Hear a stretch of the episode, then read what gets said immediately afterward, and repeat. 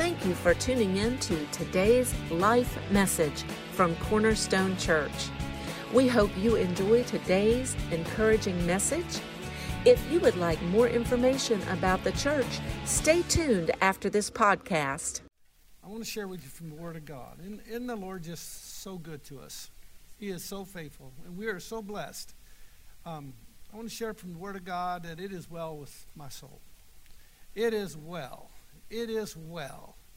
Uh, you know, God wants to give us the desires of our heart, and uh, it's well.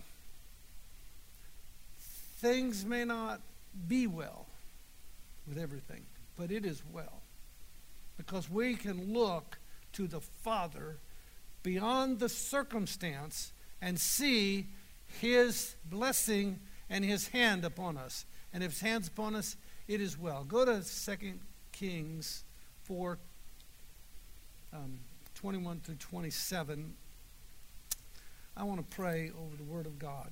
I want this to be, I want this to come home, this message to come home to us in a particular way. Lord, we just pray in the name of Jesus over the Word of God in our lives that we receive from you and we give you blessing and honor and glory. And we thank you in Jesus' name. Amen. I want to give you a little bit of background about the, the story of the Shunammite son, or the, the woman. Um, the woman was old, and she could not have any children. and Elisha prophesied unto her that she would have a child. And so she, a year later, he told her, he prophesied in verse 16 says, And he said, At this season next year, you will embrace a son. And she said, No, my Lord, O man of God, do not lie to your handmaiden. The woman conceived and bare a son at that season next year, as Elijah, as Elijah had said to her. So this was this was something that was spoken to her by a supernatural, supernatural word of God. One so much so, she said, Don't lie to me. Have you ever had God speak something to you and you think that could never happen? How could that be? And then it comes to pass. And so in verse 18, and it says this it says, When the child grew, the day came when he went out to his fathers to the reapers. He, he, so this between these two times, it's a he's probably five, six years old, maybe, maybe not that, old, maybe a little older, I don't know, but but he grew up some, and he said to his father, "My head, my head." In other words, a headache, a headache, a headache, and he, and he said to the servants, "Carry him to his mother." Now I can relate to that in a very positive way that I, when my kids get sick, or they were younger and they got sick, I said, go see your mother. Every man in this room can, can relate to that fact that go see your mother. So here he goes. He goes and sees, he, they take him to his mother, and what's his mother do? Same thing every mother does. She cuddles, holds, loves, assures, and things like that. But Here's what it says And he said to his father, My head, my head. And he said to his servants, Carry him to his mother. When he was, when he was taken, when he was taken, when he had taken him and brought him to his mother, he sat on her lap until noon, and then he died. Have you ever had anything in your hands that died? You ever been anywhere where maybe your vision or your dream or your your hopes you held it in your arms and it died? Well, this, in this case, it was her only child. And, and that child died. And she went up and laid him on the bed of the man of God and shut the door behind him and went out. I want to tell you something about this woman's mindset. Her mindset was I can trust God no matter what the circumstances. She took her dead son and she carried him to the man of God's bed. Now, let me tell you what this family did for the man of God. They, they built a room on the side of their house and they made an evangelistic quarters for him. So when he was coming through, he always had a place to stop, candlelight or whatever he needed, and they would fix him something to eat. And so, so she carried him to the evangelist quarters of Elisha and laid this baby on the bed. How many want to? I want to tell you all something about about believing God. Now, this is the the Word of God says that the anointing of the Spirit of the Lord is tangible and transferable. You can lay hands on people. You can pray. You can believe God to transfer. Because in Paul, in the New Testament, he they took pieces of his apron and gave it to different ones eh, for healing. And so, so she believed, you know, even in the Old Testament, she, she said, I need to do this. So she took her, her dead son and laid it on the, on the bed. And then she says this. And then when they had taken, verse 20, and, went, and it says, when he had taken him, he brought him to his mother. He was there about till noon, and then he died. And she went up and laid the him on the bed of the man of God and shut the door behind him and went out. Then she called to her husband and said, Please send me one of the servants and one of the donkeys, that I may run to the man of God and return. She had some fast transportation, didn't she? She she uh, laid the bed, laid the baby on the bed, got a donkey, went to the man of God, and he said, this is what the man of God said. He said, or the, he said, why will you go? Why will you go today to him today? It is neither a new moon nor a Sabbath. And she said, It will be well.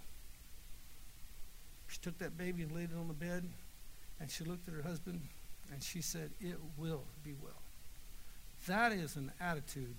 That is an attitude um, of trusting the Lord even in the midst of terrible circumstances. And then he said this No Sabbath, okay. Um, then she saddled the donkey and said unto her servant, Drive and go forward until, do not slow down. The peace, do not slow down the pace for unless I tell you. So she went and came to the man of God to Mount Carmel.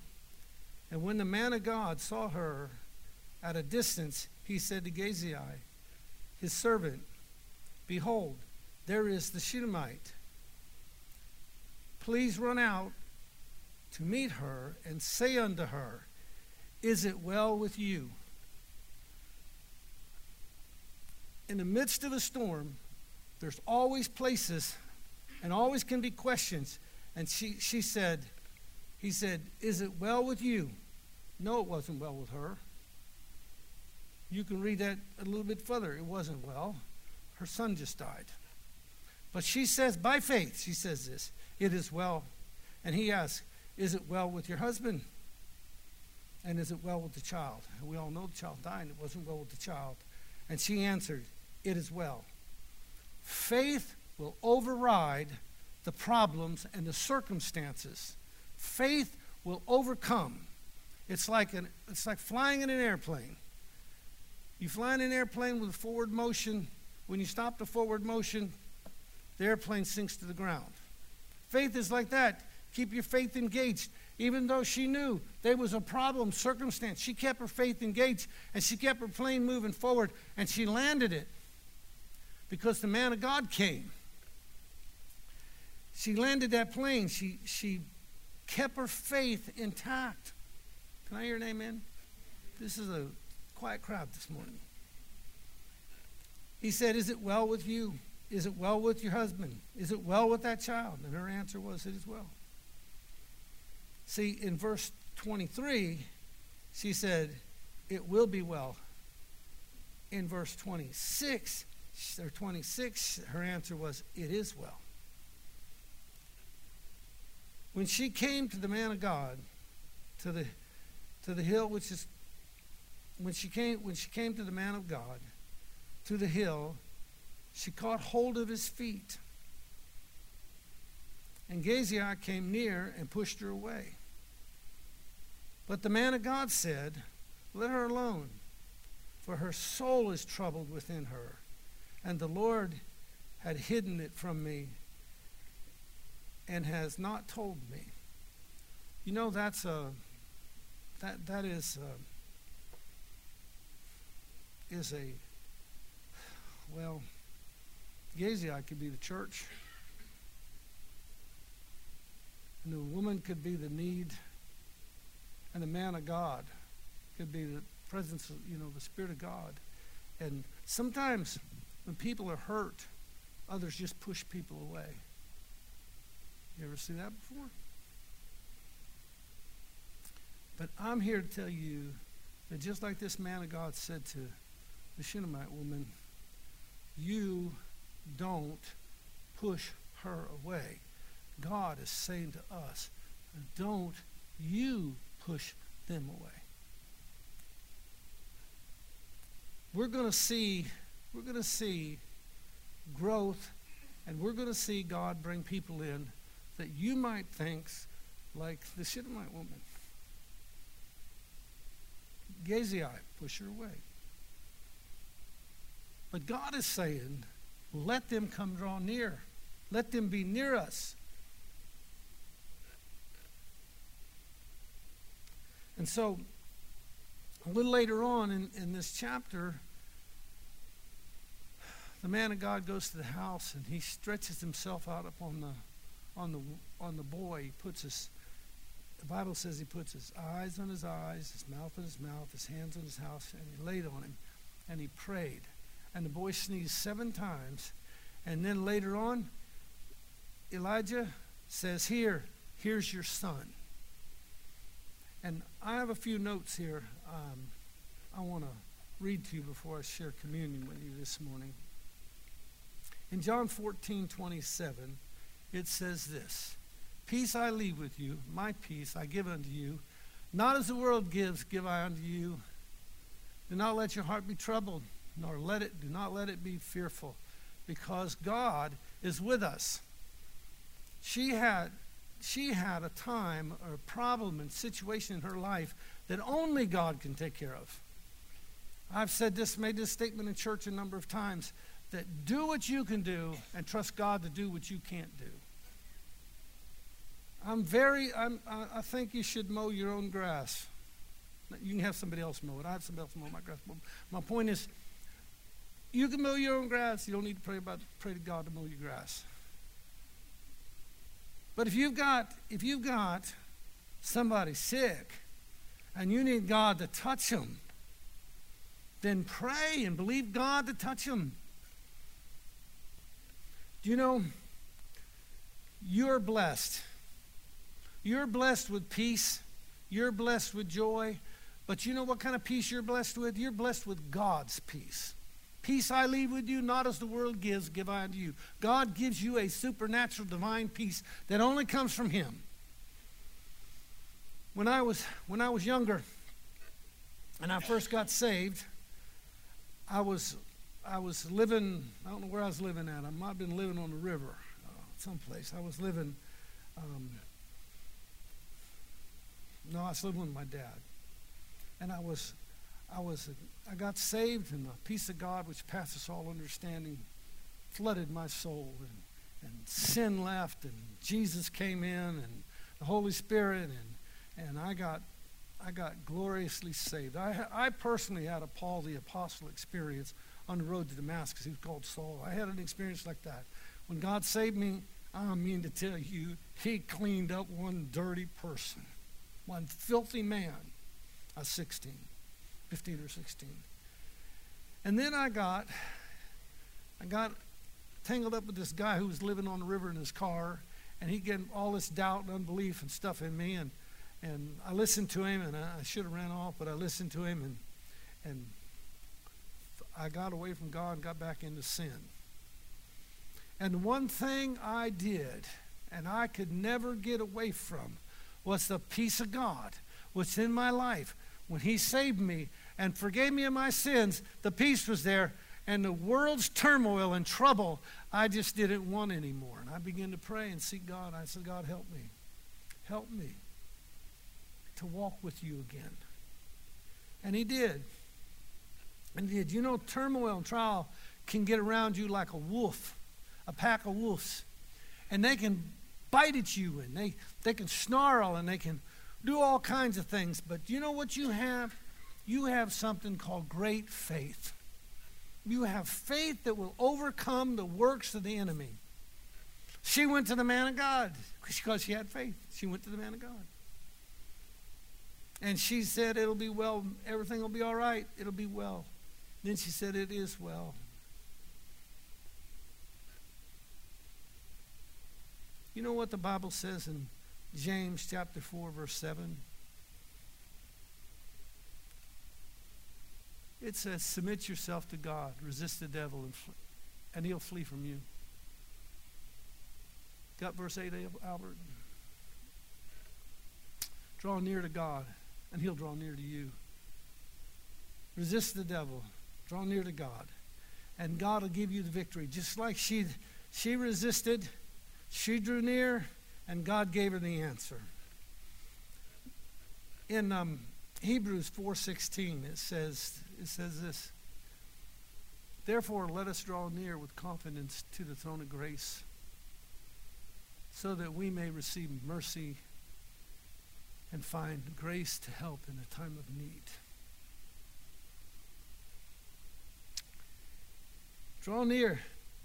Keep the faith, the Bible says. In Ephesians 3, 3 12 through 13, it says, In whom we have boldness and confidence, access through faith in Him. Therefore, I ask you not to lose heart at my tribulation on your behalf, for they are for they are your glory. Not to lose heart, to keep faith, to keep keep walking. This is listen, this is a time when the church, I keep up with some of my other pastor friends across the country, and right now, everybody is struggling with attendance. It's not the time to give up. It's not the time to set aside. It's the time to come forward. It's the time to step up. It's the time to trust the Lord in the midst of circumstances like this. I'm, I'm telling you, it is. Just trust God. It's, it's just there. And in 2 Corinthians chapter 2, verse 1 through 5, it says this. And when I come to you, brethren, I do not come with enticing words of man's wisdom, proclaiming unto you, I proclaim to you the testimony of God. I am determined to know nothing among you except Jesus Christ and Him crucified. That's good, Albert. Thank you. The point of my message that I feel like the Lord has given me is to stay focused, stay connected, stay walking with the Lord, stay steady, because we're going to get through this and we're going to be blessed on the other side of it. That's why we're building. That's why we built. That's why we built. We're exercising our faith. That's why we built. That's why we built. Thank you for listening to this week's encouraging podcast. You can find out more information about the church on our Facebook page at Cornerstone of Victory Church, Statesville. Remember, life begins at the cross.